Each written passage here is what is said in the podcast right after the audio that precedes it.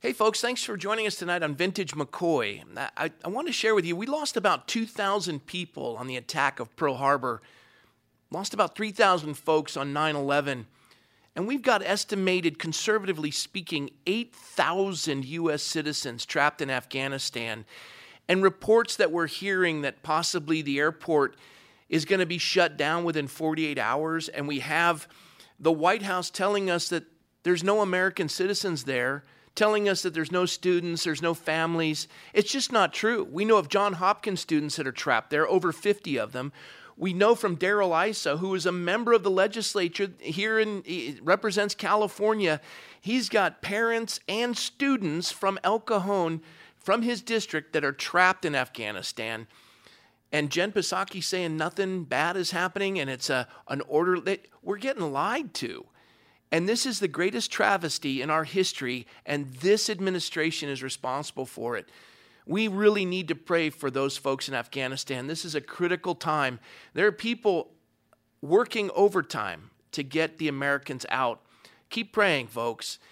Tonight, however, as you're praying for that, we're going to focus what we're dealing with here in California, which is these impending mandates and the vaccination of our military personnel and watching as our first responders are being left with dire consequences of either getting the clot shot or losing their job. Well, we need to fight back, and we're going to prepare for that tonight. So here we go with Vintage McCoy. And the Spirit of God moved upon the face of the waters, and God said, Let there be light.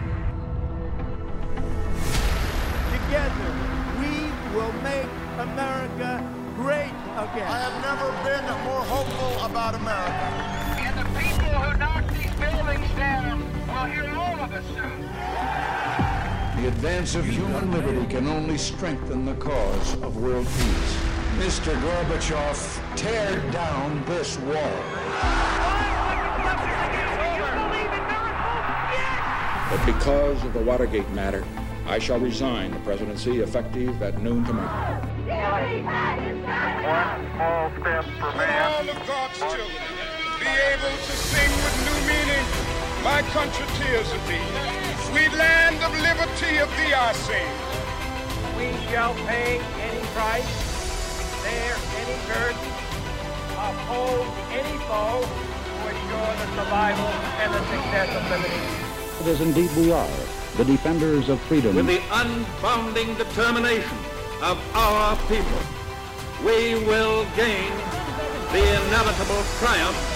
So help us God. We hold these truths to be self-evident, that all men are created one equal, nation, under God, indivisible, with liberty and justice for all. Those who forget the past are destined to repeat. And now, your host, Pastor Rob McCoy.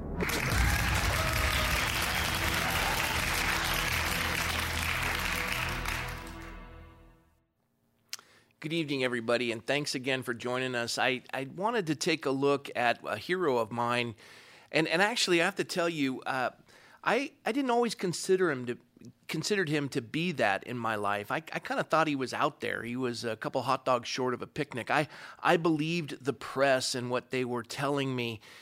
And then it was my daughter. Um, I won't say which one, but she she was just looking at all these issues because well, one of my grandkids received a vaccination that adversely affected uh, my grandchild. And they began to do research and take a look at this. And, and great concern as they started to study that. And she started to uh, follow Robert Kennedy Jr. She kept saying, Dad, you gotta, you gotta see what this man says. You gotta do this. Like, oh, he's crazy. Oh, what are you talking about? Well, he ended up speaking at a friend of mine's church.